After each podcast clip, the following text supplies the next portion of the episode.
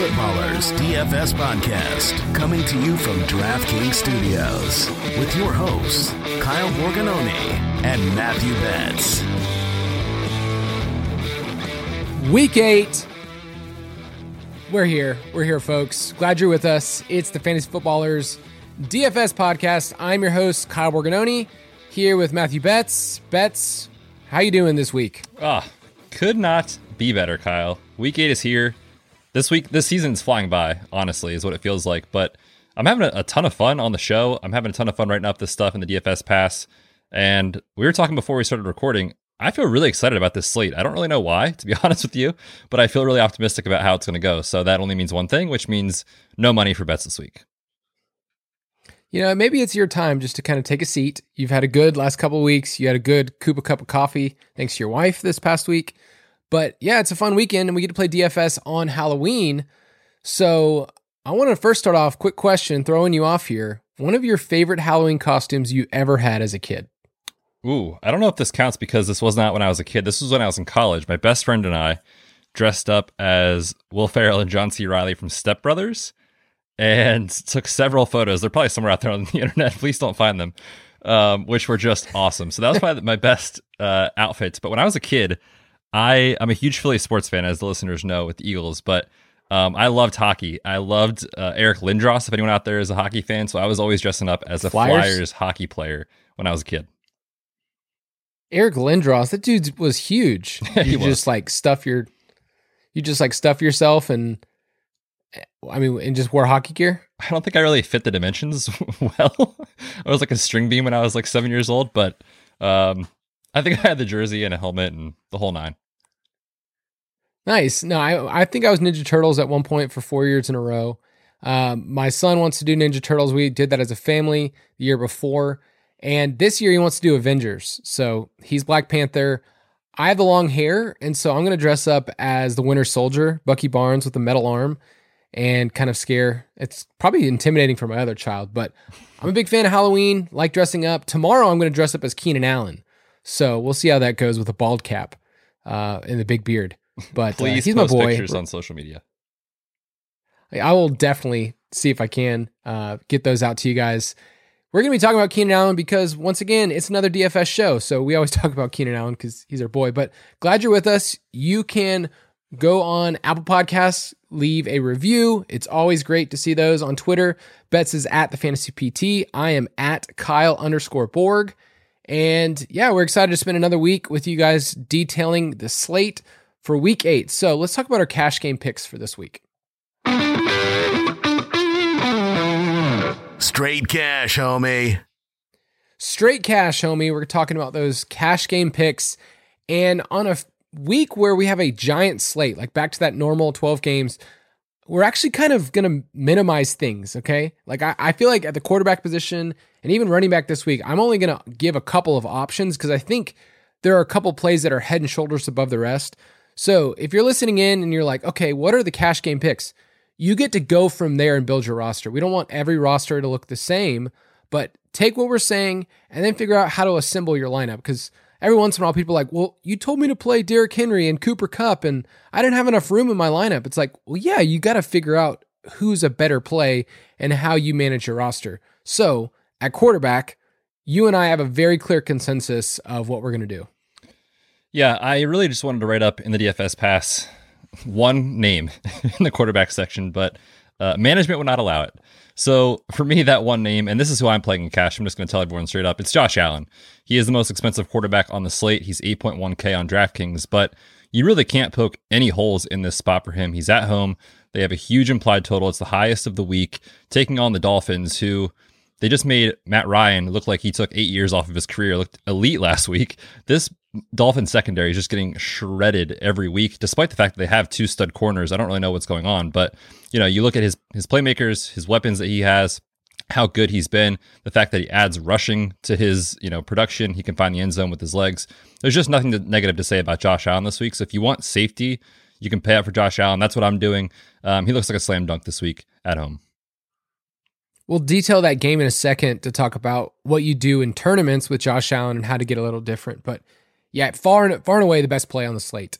he should be 8,500 or more. And only 8,100 on DraftKings. He's a smash. 8,800 on FanDuel. I'll be playing them over there as well.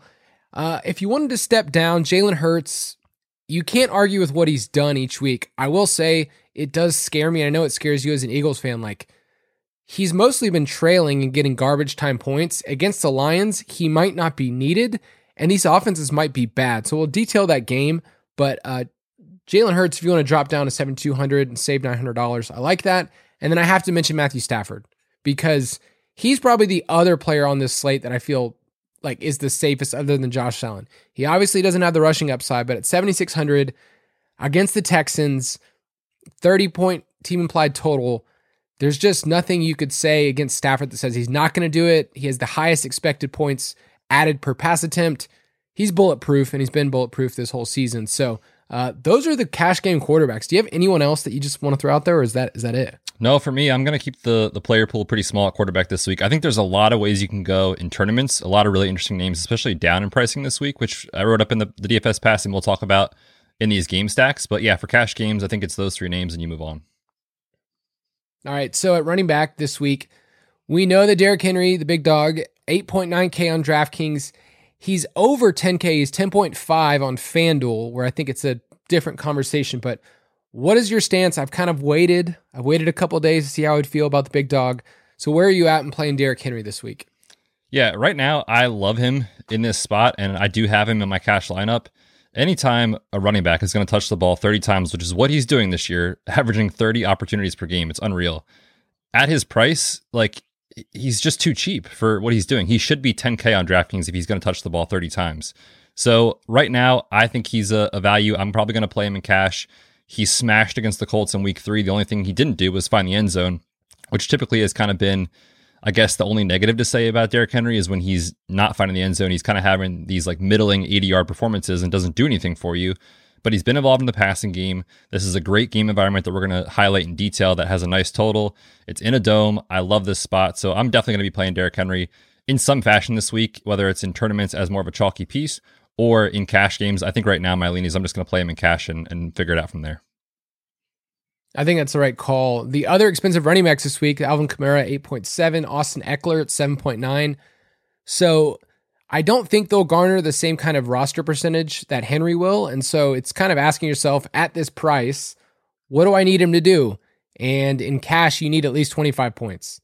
So ask yourself that question when you start putting together your roster. Put together projections if you need to and say, if I'm playing Derrick Henry at this price, am I going to get 25 points? Or if I drop down to let's say Austin Ekeler at 7.9 and I save a thousand, maybe the projection isn't as strong, but Ekeler has a high floor. So I like Ekeler a lot this week as just like a safe play, but it's those 6K guys that you and I just can't stop talking about. So talk to me about those guys and which ones, if you had to pick between them, who would you go with? Yeah, Darrell Henderson is locked into my cash game lineup. No questions about it this week. I know he was chalk last week, and it was an awesome matchup against the Lions and came out was a big disappointment. But I'm going back to the well here. I mean, Darrell Henderson is averaging almost 20 opportunities per game. It's one of the best offenses in football. They're favored by two touchdowns, so you're going to see him work in a positive game script. It's one game last week, right? Every every player has a down game, but you go back to running backs getting touches, and anytime running back that's going to get 20 touches comes down in price, I'm going to lock him in my lineup for sure. So I love Darrell Henderson this week going up against the Texans. He dropped $300 on FanDuel. So I just think on both sides, when you get that discount, and arguably this is just as good as a matchup against the Texans. I love that. Joe Mixon is the other running back that I really like this week. He's in my cash lineup, 6.9 on DK. And then on FanDuel, he's only 7,600. Last week, those Jets gave up 60 combined fantasy points to three Patriots running backs. Uh, there is a little bit of worry because Samaje Perine's been getting the kind of work that like is annoying, but the Jets are allowing the highest rush rate inside the 10 yard line, and they're allowing the most fantasy points to opposing running backs. So when you see that green 30 second next to his name, I think he's going to be a popular play. Um, he's a little bit more expensive than Henderson, so I get it, but I wouldn't be mad if you didn't play Henry and those are your two cash game running backs. I think they're totally fine, but give me a couple more names. Yeah, also throw out Jonathan Taylor, 7.2K, taking on the Titans. I mean, Jonathan Taylor, very, very quietly since uh, week three, He's the RB2 in PPR leagues. Behind only Derrick Henry. Yet we're getting a massive discount on the price relative to his role. And what's really been encouraging is these backups for Indy have just kind of been phased out of the offense. Like Marlon Mack comes in for three to five touches. Nyheim Hines used to be annoying because he used to take all the passing down work. Now Jonathan Taylor is getting third down work and, and passing volume. So he just looks awesome. He's another one of those running backs. Like these four guys, I think are going to be most of like 85% of my exposure in in DFS this week. Whether I mix the, you know, as, as a three running back building cash or looking for spots to put them in a game stack for tournaments. I mean, these four guys are just in such an awesome spot that uh, they're really intriguing. So I love Jonathan Taylor this week. Probably more of a tournament play, I would say, just because he's more expensive than Henderson and Mixon. But still, nothing negative to say about JT. Let's talk about that game in a second when we kind of figure out okay, so what do you do with Henry and Taylor in the same game and how do you navigate that? Two more names I'll throw out there. Uh, I almost wish James Robinson was on a different slate. Like his price at 6.6 is totally fine. His role is amazing. The matchup against the Seahawks is great. I just like Mixon and Henderson a little bit more, but I think you couldn't go wrong if you got uh, James Robinson safe, you know, safe floor, great in cash. And then the guy that's popping, he's popping in the models, is Elijah Mitchell. 5.4 against the Bears. His usage for a Kyle Shanahan running back is is wild. Like that's what I want to take notice right here. He's seen 63% of the snaps in his game played and nearly 16 rush attempts. Like that's usually not something we see, but he's getting the usage we want. The Bears stink and the 49ers are 4-point road favorites. So uh, on DraftKings at 5.4, and then on FanDuel, he's an even better play at 5.8. I think if you wanted to drop down that far, save some cash, I like Elijah Mitchell. And then last time I need to say it, I said it on Tuesday. Alvin Kamara, for some reason, is only 8.4 on FanDuel. Like he they, he's priced way down. He's the RB4. He should be the RB2, unquestioned.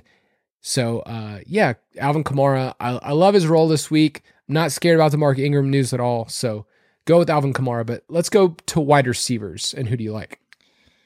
I'm not even sure really what to say at this point. I mean, Cooper Kupp is just every week is literally breaking fantasy football. So you don't need us to tell you he's awesome. You don't need us to tell you the Houston Texans are terrible on defense. If you want to pay up at wide receiver, obviously he's the dude. He's the, the wide receiver one, especially on DraftKings at 9K. It really becomes a decision point of how do you want to build your roster? Do you want to pay up for Derrick Henry or do you want to pay up for Cooper Kupp? And that's the decision. It's not Cooper Kupp against the wide receivers. It's for me, it's Cooper Kupp against Derrick Henry, but can't poke any holes in him. He's just been awesome. I'll also throw out a, a cheaper guy that I really like that I feel like is kind of quietly having such good usage. It's Tee Higgins, 5.2K, taking on the Jets. He is just getting peppered with targets. And I know it's Ja'Marr Chase stealing the show, and he's just been incredible. But at the same time, if you're going to give Tee Higgins somewhere in the ballpark of 8 to 12 targets per week, at 5.2K against the Jets, sign me up all day. Uh, with Kupp, so going back to Kupp, do you feel like you have to make that decision because you have Henderson in your lineup? Uh, but I know last week, didn't you have both? I played cash lineup. I played both, yeah. And in hindsight, I think in tournaments that would probably be a mistake. In cash games, I think it's fine.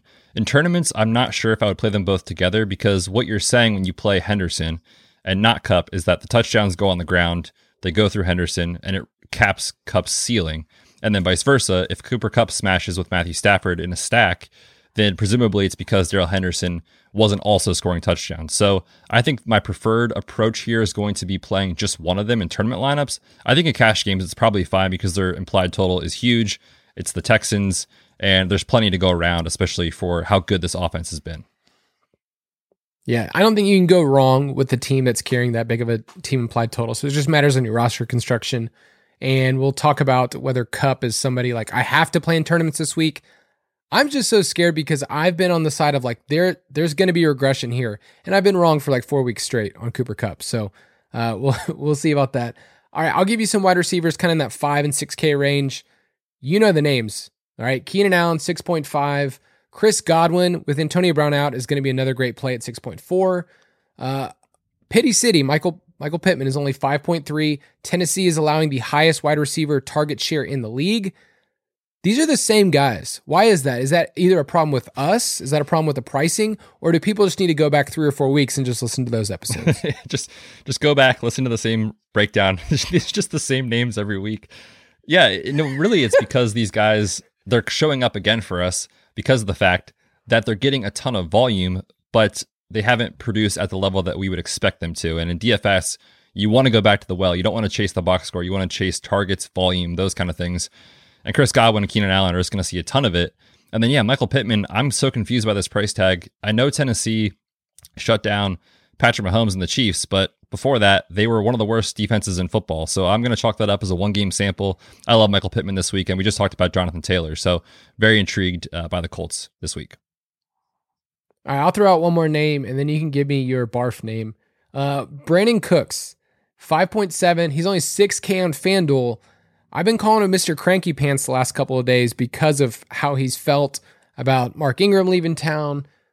What are your thoughts on him? Because I get it, they're not in a good spot. They have a terrible implied total, but the Rams defense is allowing the second most plays per game and the seventh highest pass rate. So you got to assume that Cooks is going to see seven plus targets and they're going to be chasing. So, any interest in cash? it's so tricky to click the button on Brandin Cooks, especially with him publicly voicing his displeasure with what the team is doing. Where I think he wants out of Houston. I mean, how could you not? And, you know, the, the only thing working for him really is his target share. And this fact this is one of like 18 revenge games that Brandin Cooks has in his career. He's played for like every team, it feels like. But we got a revenge game against the Rams. But at the same time, dude, like Davis Mills, you could just see like an absolute horrific performance if he is the starting quarterback. Now, as of this recording, we don't know if Tyrod Taylor is back. If he is back, I think Brandin Cooks is probably viable in cash. Tyrod Taylor was awesome to start the year. He's much more competent quarterback than Davis Mills. So if it's Tyrod Taylor, I think he's a decent play in cash. I'm still not super excited about it. I think I would I would lean Michael Pittman and Tee Higgins in that similar price range if you're going to make me pick one of the 5K wide receivers. No, that's that's probably the way I'll go. I just think his name his name jumps out, especially on FanDuel, uh, with that price. All right, who's the punt play for you this week? And are you vomiting as you're saying this on the mic? I'm so embarrassed to even say this. like Jamal Agnew is 3.7K, and you might not who? even know who, who that is. Jamal Agnew is a wide receiver for Urban Meyer's Jacksonville Jaguars before the, the last two weeks, he was basically a kick returner and a punt returner. But our boy, Urban Meyer, is coming out talking about how good this guy's route running looks, how talented he is, how he needs to get him the football. Meanwhile, he is Laviska not Shenault boy. is just waving like, hey, dude, can I get the ball at any point this season? So I don't understand. I don't agree with the decision making, but Jamal Agnew is seeing volume. He's got 14 targets over the last two weeks. And for a guy that's 3.7K against the Seahawks, like, if he's going to get, you know, four for 40 in a cash game, that's probably going to be fine. So I understand that it's not a sexy play. I'm not excited about it by any means, and I don't even know if I'm going to go there. But if you want to pay up for Derrick Henry and Josh Allen and Cooper Kupp, like you have to save money somewhere in your lineup. And Jamal Agnew could be the guy, but I am terrified to even say that right now. oh man. Can I throw out someone even cheaper? Uh, Just like wildly cheaper. Yeah, go go for it. Mack Hollins oh, your boy, gosh. former Eagle great, is 3K. All right, this is a Dolphins wide receiver. If they are chasing, DeVante Parker is out. I would rather go that route because there's somebody else in the Jaguars we're about to talk about in a second. But Jamal Agnew, I listen, I'm not going to argue against anyone's pump play. All right. Like if you if you two X, you're totally fine. I mean, you played Adam. If Humphries. you do something, Adam. I know, and he didn't two X. And you cashed so that week, Jamal Agnew. Yes, of course I did. Obviously. Come on and it was not because of him. So 3.7, you can't really argue with anybody that cheap. If it allows you to pay up somewhere else, uh, I hate it, but I won't be doing it. But I'm happy for you, and I hope he doesn't 2x. I don't. Th- I don't even know if I can actually play him. Like Sunday morning, I'm sitting there at 12 o'clock. I'm actually going to click the button on Jamal freaking Agnew. I might. I might have to, man. No. Jamal Agnew would not click the button on him. He is an awesome punt returner. I will give him that, and that translates over uh, in certain parts of like prospect profile kind of stuff. But anyway, um, the reason why I don't even want to think about him is because the postman, Dan Arnold, who you called out on Tuesday, and then two days later, I go, dude, Dan Arnold's actually a pretty good play. At 2.8K is the pump play of the week for us. And that's who I have in my cash game lineup right now. So, uh, got to tip my cap to you. Don't want two Jaguars, but I think he's the best pump play but I also like Dallas Goedert. I think he's way, way underpriced on a slate that doesn't have a lot of great tight end options at 4.7. He saw a ridiculous amount of snaps last week, 94%, ran a ton of routes. I like Dallas Goedert if you want to go up a little bit further. I don't mind that call. I think for me, if I'm going up to 4.7, the other name that I'll throw out just to kind of discuss what we would do with this guy is Mike Gesicki. He's just been so awesome.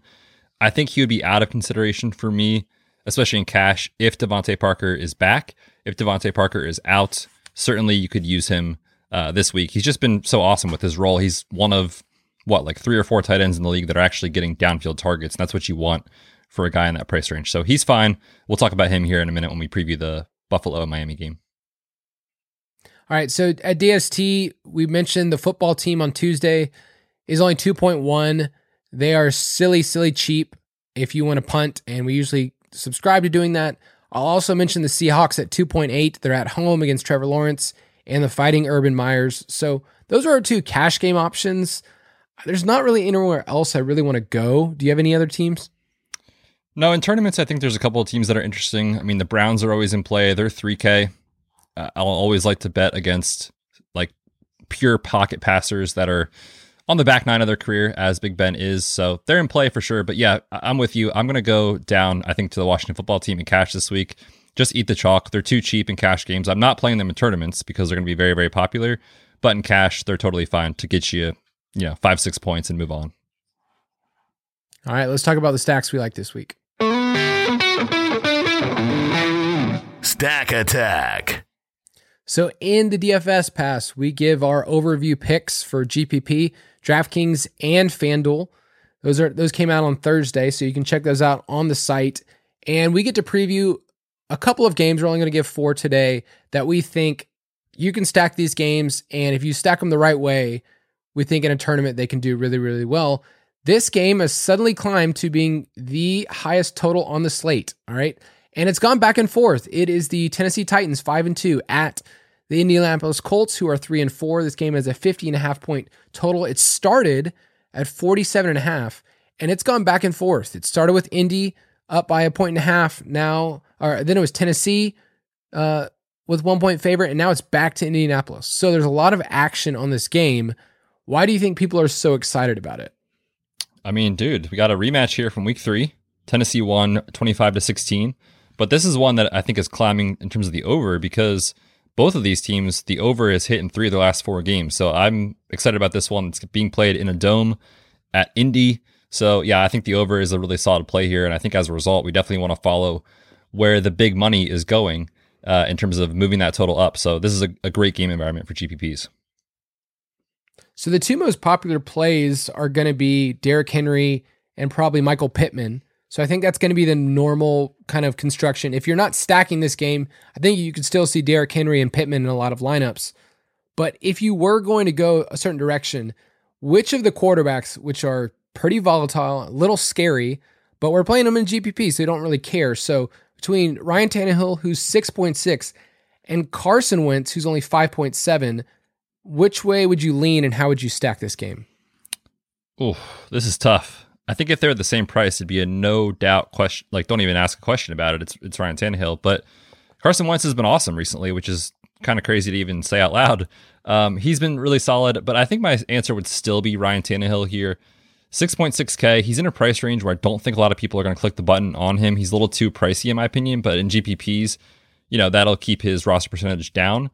And I think he's the best way to create leverage on Derrick Henry if the touchdowns go through Ryan Tannehill, as they did in week three when he threw for three touchdowns and, and Derrick Henry did not score, uh, we saw Ryan Tannehill have a really nice week. And this Indy defense, dude, dead last in pass success rate allowed. Almost 90% of the touchdowns being scored on Indianapolis are coming through the air. That's dead last in football. So there are past Ryan Tannehill having a ceiling game. And I feel like we haven't really seen that from him this year, even though over the past couple of seasons, we've had, seen him have these, you know, 30 DraftKings points performances. So I'm really interested in Ryan Tannehill, and I'm definitely interested in stacking him with AJ Brown this week.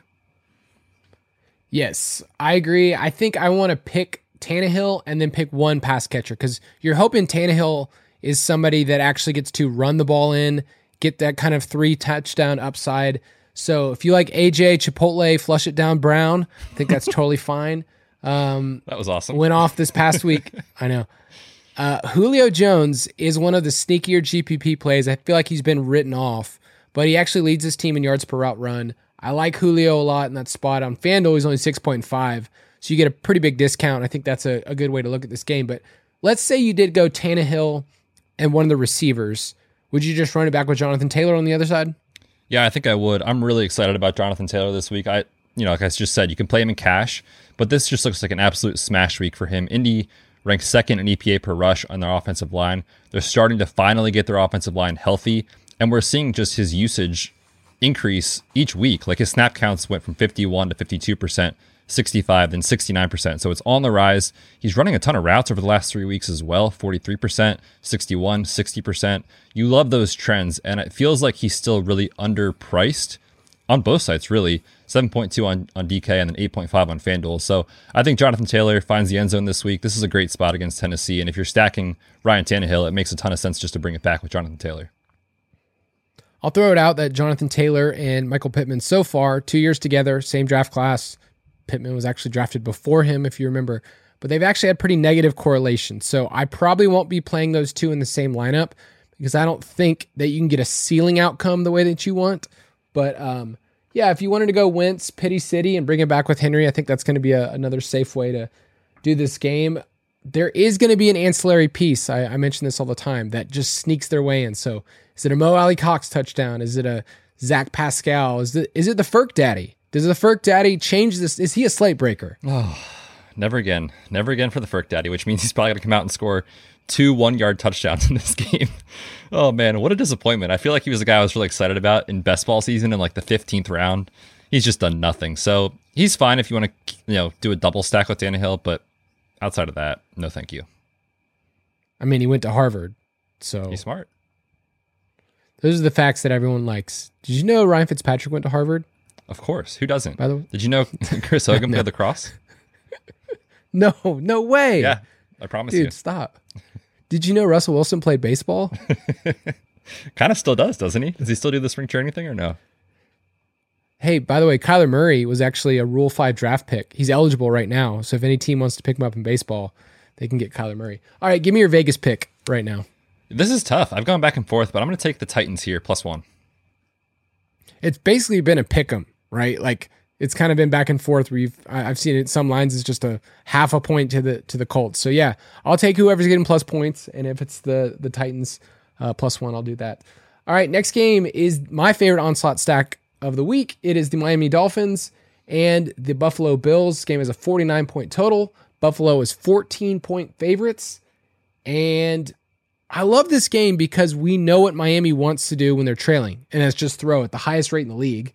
And we know Buffalo's kind of a pace up team. So we're basically saying, can the Dolphins keep up with the Bills? Like, do you think that there's enough there? Because in week two, they got blown out 35 to nothing in this matchup. So on the Dolphins side, we don't have to preview it too much, but like, can they at least stay within striking distance where they're pushing the Bills and this game hits the over? I don't know. And I don't think so. But like like let me just kind of paint the picture for why I think that way. And it's really because we've seen Tua have some success against some not great defenses recently. And, and granted to Tua, he's done his job. He's looked pretty good, but he's going on the road. It's at Buffalo. You know, Buffalo's defense is among the top in the league in almost every defensive category. And if he's still down, Will Fuller and DeVante Parker there's a lot of spots where Tua could fail here, and as a result, his pass catchers don't get there, especially on FanDuel. So for me, this is a DraftKings only stack. If you're looking to bring it back with a Dolphin, and the reason is on FanDuel because of it being half PPR scoring, you don't get rewarded for 100 receiving yards with the bonus. Um, you have to score touchdowns to hit a ceiling performance on FanDuel, and I can't see that coming from Jaylen Waddle or Mike Gesicki in this matchup. So I think on DraftKings they're fine because they can rack up a ton of garbage time and, and you know passing volume that way. But outside of that, you know, I'm kind of staying away uh, on FanDuel. I do think though that on DraftKings it could work. Jaylen Waddle and Myles Gaskin have pretty negative correlation. I know we've only seen what seven games between them, but they get targets in the same area of the field. So those are two players that if you're going to stack, I would not want to put them together. Uh, but I do like Waddle. I like him at his price as a bring back. I mentioned we mentioned Gesicki. But man, on the Buffalo side, there's just so much to like. And Stefon Diggs, I I want to play him in every lineup. He's cost prohibitive actually on DraftKings 8.1. On FanDuel, he's maybe the best play on the slate at 7.3. Miami plays man coverage more than any other team in the league. And this is courtesy of Hayden Winks. Shout out to Hayden Winks. He has a 51% target share against man coverage this year. 51%. Like he has just got a, been a target hog. So I don't really care who the cornerbacks are. I don't care Byron Jones, Xavier Howard. It hasn't really mattered. So Stefon Diggs and Josh Allen, stacking those two together is expensive, but I think it's worth it. And it could actually pay off this week. And if you wanted to double stack, if you wanted to do Josh Allen, Stefon Diggs, and either throw in Sanders or Beasley, that's fine. If you want to throw in your boy Sweeney Todd, I think that's totally fine as well. Um, Tell people who that is. well, what's funny is we actually have a mailbag question about him later. Oh, we'll get to that. So okay. maybe we can go f- fully into who the mystery man Sweeney Todd is. But uh, any other thoughts about stacking this game? Like, what if the running backs are the ones that get it there and it ruins everything? Yeah, I mean, it's certainly possible that one of those guys falls in the end zone, but it's not the most likely outcome. So when you're doing this, you're making a bet and saying, how often is it a Josh Allen, Stefon Diggs week, or Josh Allen and um, Cole Beasley or Manny Sanders week. And I think more often than not, based off what this team's tendencies are, it's going to be that way most of the time. So I'm not going to play the running backs in this one. Certainly, Miami's defense is beatable on the ground. If they get out to a huge lead and you want to play that game script where Josh Allen doesn't get there because, you know, they're up 20 points and they just run the ball in the fourth quarter, fine. But that's not my approach this week personally. And Manny Sanders, we mentioned in cash as a viable option. He's getting the deep targets we like. Uh, Miami's giving it up deep. So, um, man, do you prefer one of those two? I mean, we have to factor in price between Diggs and Sanders if you're going to stack. Yeah, it's Diggs all day, even at the elevated price tag. We just haven't seen a Stefon Diggs game forever, and this is the spot to do it. We talked about how bad Miami's secondary is, and if they're going to play man coverage against one of the top three route runners in the league, I mean, Diggs should win in this matchup all day. So I love Steph Diggs this week. I'm definitely playing him in a bunch of tournaments. All right, give me your Vegas pick. This is tough. I almost want to take the Dolphins by two touchdowns, but I just don't tr- trust Tua to get it done. So I'll take Buffalo. I'll lay the points here. I'll take the over. I feel more confident in that than 14 points is a lot. So I'm going to go with just over 49 uh, right now. All right, next game NFC South battle between the Bucs, who are six and one, at New Orleans Saints, four and two. The Bucs are five and a half point road favorites, and this game has a 49 and a half point total, which has been bet down. So, Jameis Winston revenge game. Uh, wh- where do we go in this game? Because matchup wise, like this could be a defensive battle. And last year, if you go back and look at Tom Brady's splits against the Saints, it wasn't so great. They won in the playoffs, but dropped both of them in the regular season got blown out in one of those games. Uh, part of me just wants to take the under and just get away from this game. Uh, we like Chris Godwin as a cash game play. We like Alvin Kamara, but is there a lot else to like in this game? I mean, I'm never going to say bad things about Tom Brady, especially with how good he's been. Leads the league in passing, no signs of slowing down.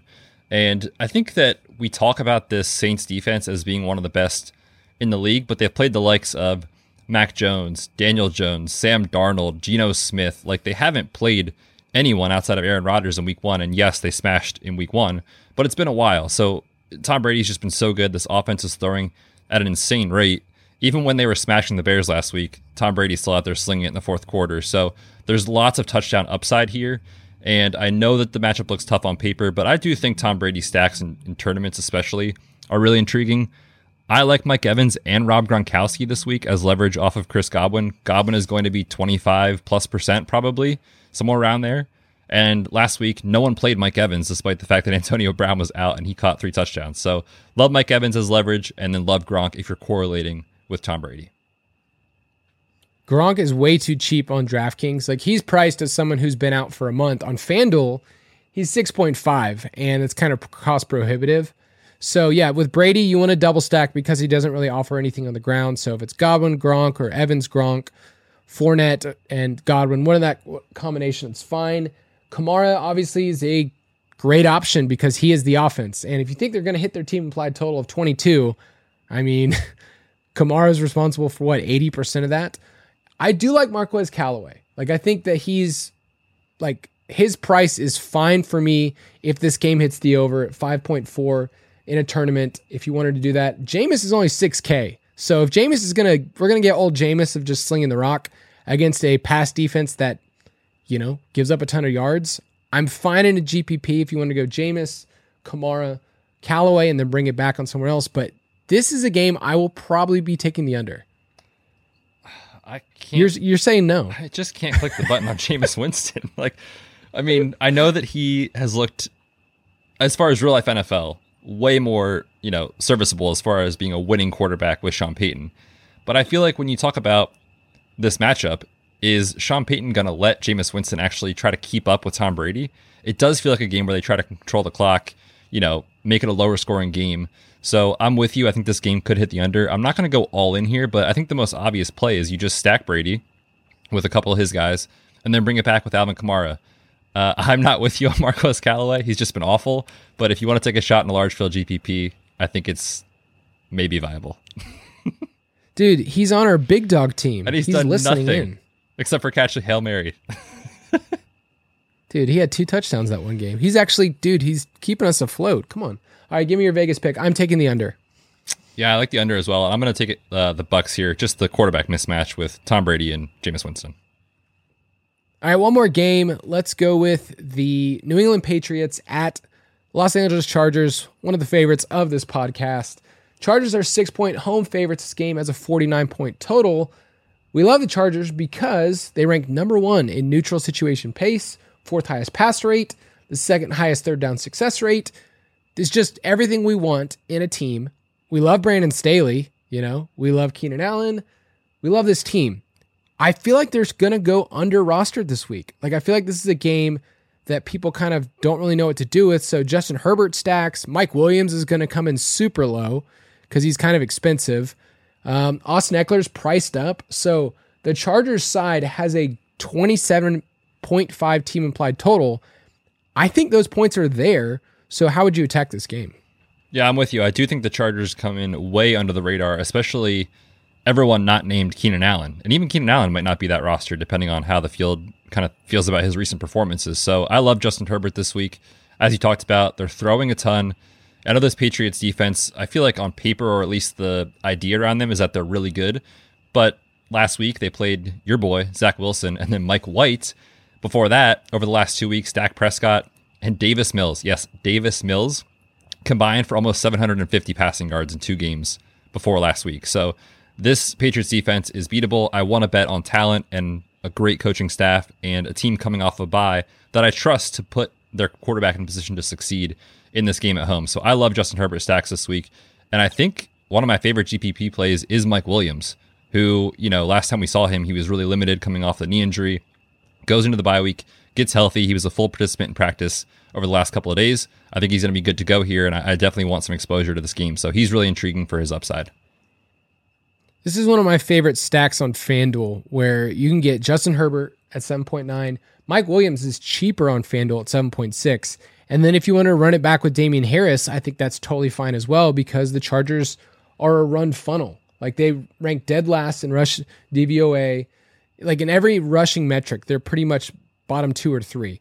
So they're willing to give that up because they're shutting it down over the top. So if you're going to stack in this game, I think it's the Chargers side, bring it back with Harris, or maybe this is the week for Jakobi Meyers. Like, I'm not crazy about it. Hunter Henry, revenge game. The Titans actually are another defense that gives it up to the tight end. So I don't mind that as well. Jared Cook, I think, is actually going to be a popular punt play at 3.4. I don't hate it, but uh, that's kind of where I'm at in this game where it's Herbert and then maybe pick two of his options or one of his options and run it back with Harris. Or I'm totally okay if you just don't like the Patriots side and you just want to say, I want Herbert and Mike Williams and Ekeler, or I want just Ekeler.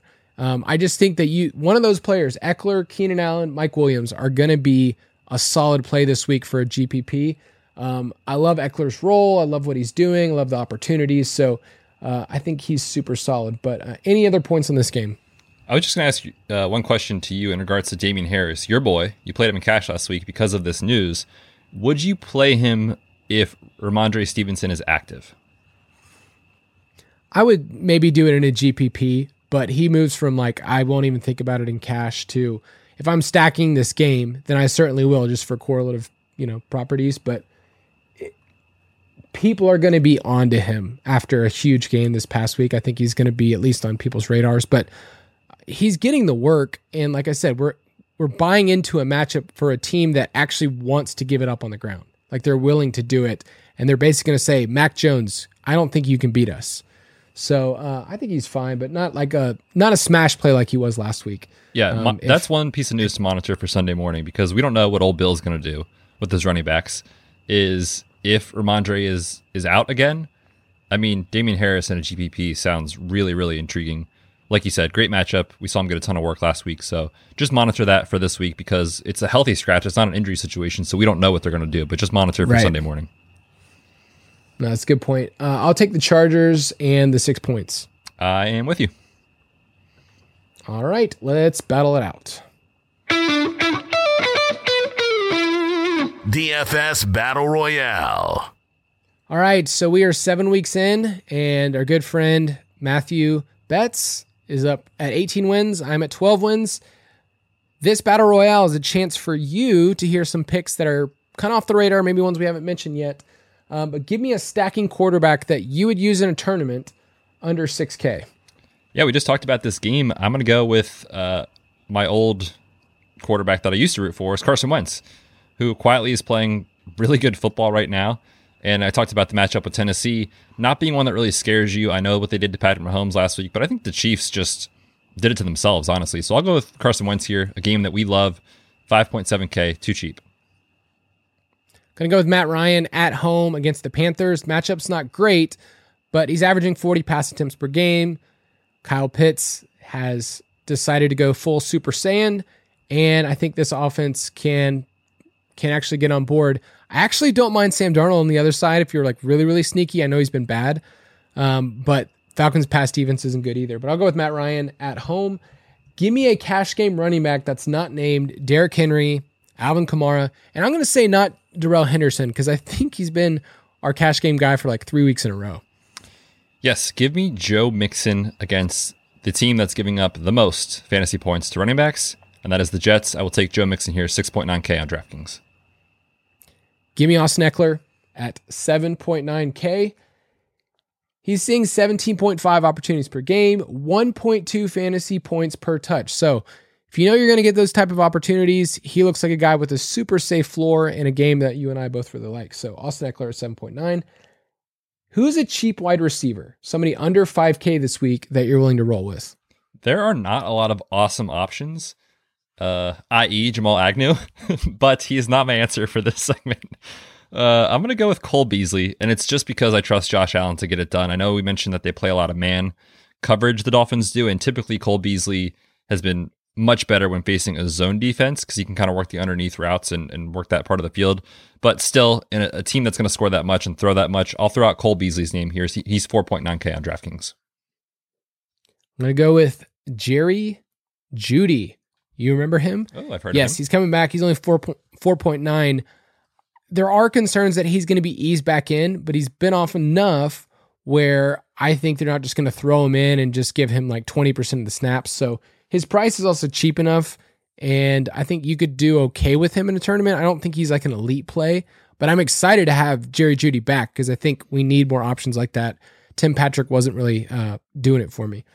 All right, give me a mid tier tight end this week. That's between four and five K. So can't be Mike Gesicki, can't be the postman. We're not going to punt that low. Who else do you like? Dude, I love Tyler Higbee this week. Absolutely love him. He is a guy who you guys know I talk about this all the time. Those guys that are so close to scoring a touchdown and just have their happiness and joy ripped away from them. He's tackled inside the five yard line twice in the last two weeks, but he's got five receptions in back to back games. He is tied for second in the National Football League in targets inside the red zone. Yes, Tyler Higbee. So when they get down close, they're what? using him there. Tied with Mike Evans for those targets. So the touchdowns haven't come this week. It will against Houston. I'm going to go with Noah Fant. Yes, Noah Fant. Uh, I think his role in the offense, his YAC ability, just the way that he can do after the catch, I think there's something there. He's actually pretty cheap for what he can do, especially on FanDuel. He's only 5.8.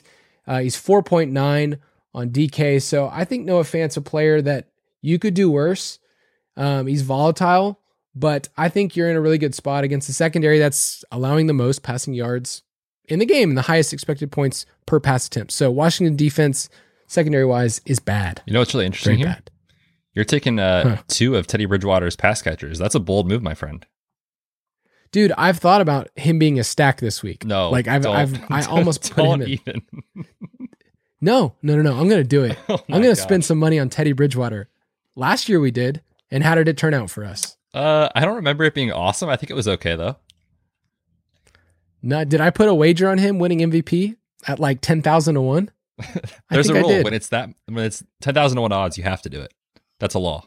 Yeah, that's the Kev, that's the Kevin Malone rule. All right, last thing, give me a sneaky DST under three K. Yeah, all throughout uh, your Falcons, dude. They are taking on Sam Darnold, who, let's be honest, has played awful in the last month of the season. Got off to a hot start.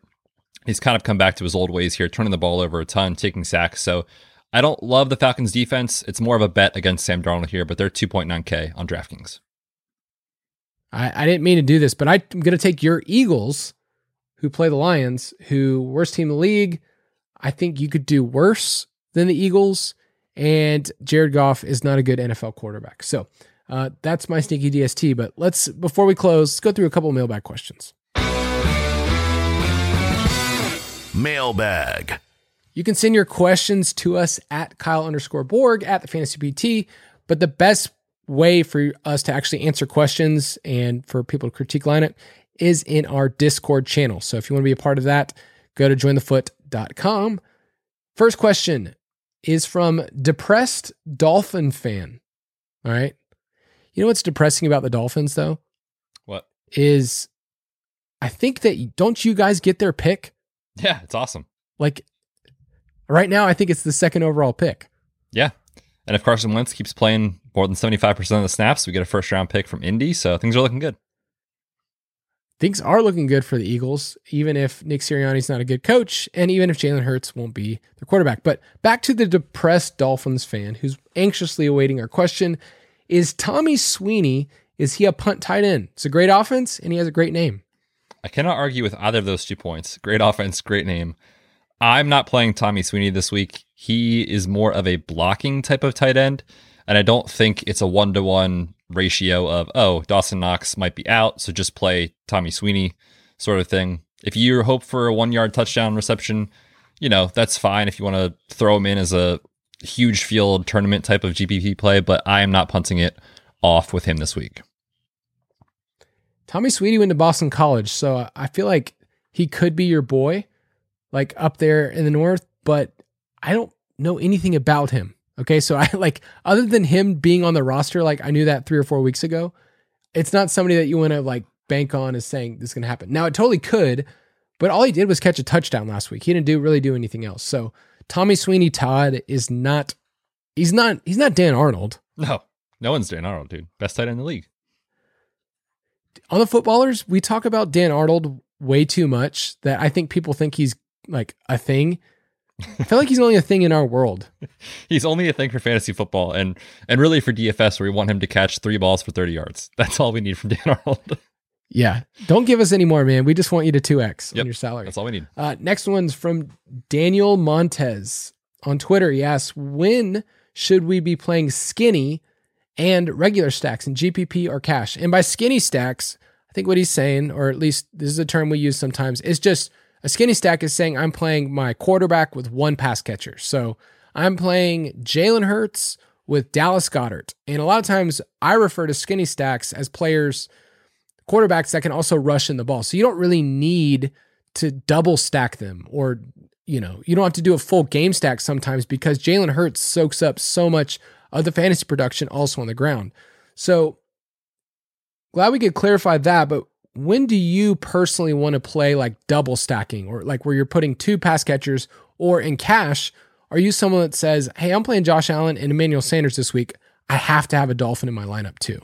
Yeah, in cash, I do not try to purposefully stack. If it happens naturally because there's great plays on the slate and it fits pricing wise, I'll do it. But in tournaments, I am looking to stack, and it's because we want to try to maximize correlation. When a wide receiver goes off, he brings his quarterback with him and those sort of things. So, in terms of double stacking, I'm more looking to do that when it's a pure pocket passer. You know, Tom Brady is the perfect example that comes to mind. When he hits his ceiling performance, he's throwing three touchdowns and he's spreading those out usually to multiple guys. Whereas you look at a guy like Jalen Hurts, as you said, when he is having his 25 DraftKings points performances, he's maybe throwing for one touchdown and running in two. And when that happens, if you try to double stack to get all of his passing volume, it's not that much passing volume. So it's actually a negative move, in my opinion, to double stack a guy like that. Whereas with Tom Brady and these other pocket passers, you do want to double stack. For sure. In cash, I genuinely, uh, gen- genuinely, I'm genuine about it. And generally speaking, I do stack. So usually I will play whoever my quarterback is with the pass catcher. Last week it was Aaron Rodgers, Davante Adams, because I want to have a little bit of upside in my lineup. Like I like I'm going for a high medium projection, but I want to bake in a little bit of upside. Um, there was a week where I played Josh Allen and Emmanuel Sanders, and Sanders went off for two touchdowns. I want to say Allen had 36 points. So that gave me so much upside. I think I had 194 that week in my cash lineup. I'm only saying that because it hasn't gotten close to that again. But you want to give yourself a little upside in cash. In GPP, you pretty much have to stack in order to truly get there unless you have an outlier rushing performance. But double stacking hasn't hit as much as you would think this year. Last year it was actually pretty popular. Uh, people weren't doing it enough. I think that's going to change the second half. So in GPPs, I like double stacking because I want to differentiate myself.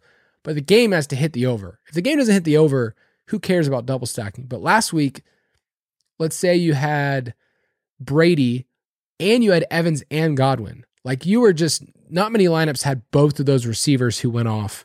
And I think that was a key part of it. So, other, any last yeah, the other thing too, just to consider stacks? is the size of the field that you're playing in. So, I play in these smaller field GPPs, which in those types of situations, you don't have to be perfect. Like think about it as like sports betting. If you do any sports betting, you're trying to hit these like huge parlays. To win the Milly Maker, you have to have every person in your lineup just have a monster, monster performance. So, talking about the Bucs as an example, if I play Tom Brady in that scenario, I might only single stack him with Mike Evans and hope that he has a three touchdown game and no one else scores a touchdown because that just has the huge ceiling effect. Whereas, like when you play in these smaller fields, you're trying to minimize the number of things that you have to get correct to, to reach the top of the leaderboard. So, stacking is different in that aspect than it is in large field, like thousands and thousands of people. So, you know, in that sort of scenario, you want to try to maximize as much upside as you can and try to have every player hit a ceiling performance. And sometimes these guys can take away from each other. So I think it, it depends on the size of the field that you're playing, which for me in these small fields, I am trying to double stack for sure. That's a good point. We have articles on the website about stacking. We've done some summer episodes. If you want to go back and search on the site, go to DFS 101 is one of the article uh, spots that you can find a bunch of information about stacking as well. Next one from at Joey Cromback. What type of news should I push a lineup pivot in cash? Like what what news out there? If a starter is out, is the backup running back an auto start in cash? Seems to be that news shifts decisions and picks from the Friday episode to Sunday. What do you think? Yes, this is a great question because there's not a lot that changes for me. And I say that because of the fact that, you know, we talked about this as far as process and kind of getting to Sunday and having a really good feel for your lineups. And then when you look at kind of these little news blurbs that come out on Twitter, if you're on there, or, or things like that, that can really, I think, in a negative way, change the way that you're looking at your lineups. What I'm mostly focusing on is active and inactive players around injury or healthy scratches. So, of course, when players are ruled out because of injury, you know, these last couple weeks, one great example is DeVante Parker. People looked like he was going to, you know, come back, and then all of a sudden it was just Mike Gesicki and Jaylen Waddle, and they became great plays last week. Same thing with Rhamondre Stevenson being a healthy scratch if he's active, he takes away a little bit of the ceiling from Damien Harris. But surprise, surprise, Bill just rules him out for no real reason other than a healthy scratch, and it makes Damien Harris a much better play. So really, for me, it's just active inactives. Outside of that, I'm trying to, I guess, stay away from catchy headlines or, or things like that. We have the DFS pass alerts. So on Sunday, when those inactives come out, like you know, around 11:30 Eastern time, we send out an email that has the full list of inactives for the morning part of the slate. Now, once again, it's we don't know all of those later games. Like the four o'clock games, I can't get that information out fast enough because we won't find that out. Last week, we knew Darren Waller was not a, you know, not expected to play, but we didn't have that final information. So you and I kind of said like, all right, well maybe you know you're going to be off Darren Waller, you can look somewhere else. And then we knew Foster Moreau could be a, could be a part of that. But from yeah, from Friday to Sunday, stuff does change. On Saturday, we put out our best plays article where we said like, here's what we feel most comfortable about. And then you usually will be somebody who will share information on Twitter. And we send out that email to all DFS Pass subscribers saying who's in, who's out, whatnot. But yeah, a lot can change, but I would say not as much as we think that causes us to say, I have to. Like Damien Harris was a great play last week, but I don't think I had to play him. I would have been totally fine if I would have gone in a different direction. Um, he just went up my board just a little bit. So, next question is from our Discord channel from Mini Dogi. It's a good question. With sportsbook gambling open up in more places, some have said that fantasy could take a back seat. What are your thoughts on this? Do you think DFS is going away anytime soon? Do you think you're going to be out of a job, Betz? I hope not. Uh, this is a great question. I, I threw these couple in here because they're a little bit more like about just the, I guess, ideas behind DFS and fantasy, which we don't talk about a lot. And this is one that I thought about throughout the morning. And I think what I've come to is that I think the two can work together really well.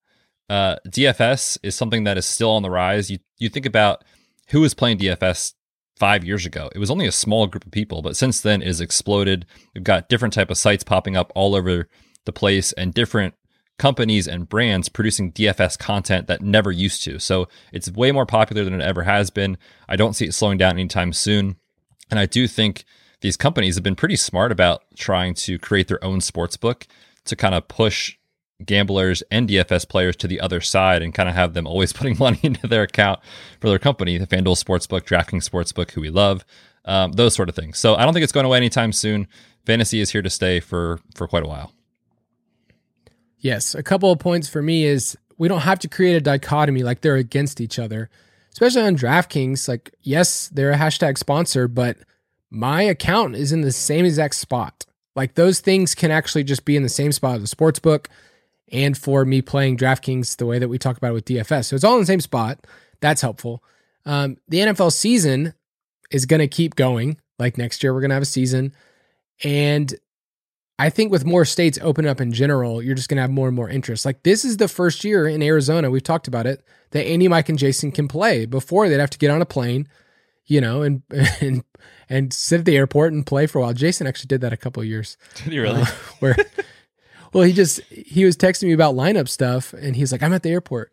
Um, so yes, you're gonna have more and more people that get exposure to it and that get to be a part of it. But yeah, it's it's not as in many states as you think, um, and it's gonna keep opening up over and over time. So um, yeah, it's gonna be an exciting thing because it's also gonna be a little bit more normal the way that we talk about, you know, sportsbook gambling. For me, it's an easy thing just to say, like, what do I think about the Falcons season? And you and I talked about our projections. Like, it just, it's more of, for me, even just like a, a math and a statistics based thing where I get to go, I like this team and I think I can put a wager on. I think the book's inefficient. So um, that's how I justified in my head too. But any last thoughts on uh, sportsbook stuff? No, I think we. I know you're passionate about it. Yeah, I, I love especially player props. Um, that's super fun because that's what we do in fantasy. That's that's what we do as fantasy players is we identify who's in a good matchup, who looks like they're going to smash this week. That might be an over bet. We look at players that might be a fade or in a really difficult matchup. So prop betting is fantasy football when you when you talk about it. Of course, there's some nuance to it, but really that's my passion. I love that stuff. I bet props all the time for NBA, NFL, sometimes MLB pitchers. Like I'm just a complete degen, honestly. But it is a lot of fun, especially for NFL player props. Should I tell them about my ROI with my NHL DF, DFS? 100%.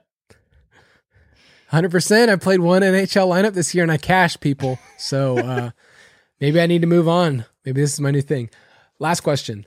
Uh, this is from One Love 9100. How do you keep the mental fatigue at bay? What are your go to strategies for forgiving the mistakes and taking each week as a new slate? So, what do you do, Betz, other than screaming into a pillow? That's after I throw my phone, of course. Um, no, this is a great question because it's a long season. Like it flies by, but at the same time, it's a long season. And as we talk about every year at the start of the season, we tell people, like, listen, you're not going to win every week. That's just not how it works. So I think having that understanding really is crucial to being a successful DFS player in the long term. Because as I said, if you think that you're going to win every week and you think you're just going to print money left and right, unfortunately, that's not how it works. And I think that having a realistic outlook will help keep the mental fatigue at bay. But as far as like what we do day to day, like I am just like always in football content all the time. So I try to take my Mondays and just not do anything for football as best I can. Of course, I'm looking at injuries for the article I put out and that, and that sort of stuff.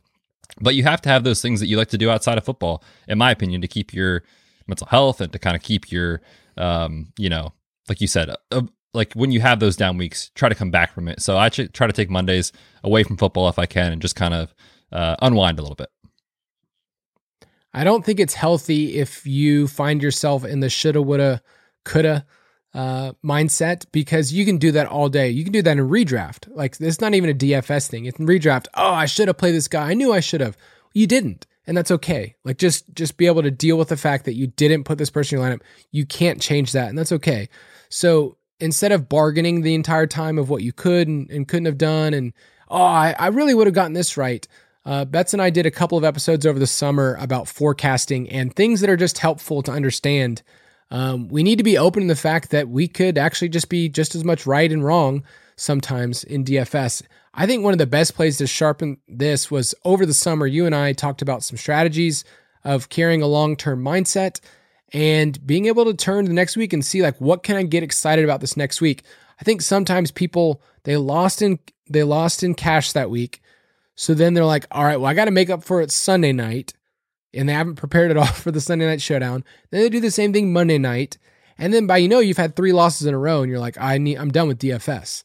Start slow. Like start really, really slow and, and figure out a way that you can just be cash viable over a long period of time. And then you can figure out like what are the small field GPPs. That that would be my go-to strategy. You might be playing the type of tournaments that have really, really low EV. Like, you know, if you're throwing in the Milly Maker if you're doing uh, ones like the play action, which I max enter every week, um, it's only 20 entries, but like that's not the best one because it's such a large field thing. If you find yourself continually losing money in those, go to the small fields, um, go to some head to heads if you need to, and uh, you can actually get yourself some wins, and it's a lot more fun. But if you go to ballersdfs.com, you can get directed to our DraftKings League Fantasy Footballers DFS Borg plus bets and enter into our week eight contests. And this week, we're going to be throwing out some Battle the Betz contests that you are going to get to battle out hey against some people. Uh, so, hope you guys will join us in there. Um, lots of fun. Love seeing those contests fill up and uh, I love being a part of that. But, uh, Betz, why don't you sign out for us? I would love to. Great week. Great show. This is going to be a great weekend of football. I'm very excited, man. Uh, come check us out, ballersdfs.com. Play, come play with us. Come take Kyle's money, please. We'll see you guys next week. Thank you for listening to another edition of the Fantasy Footballers DFS podcast. Don't forget to visit us on the web at www.thefantasyfootballers.com.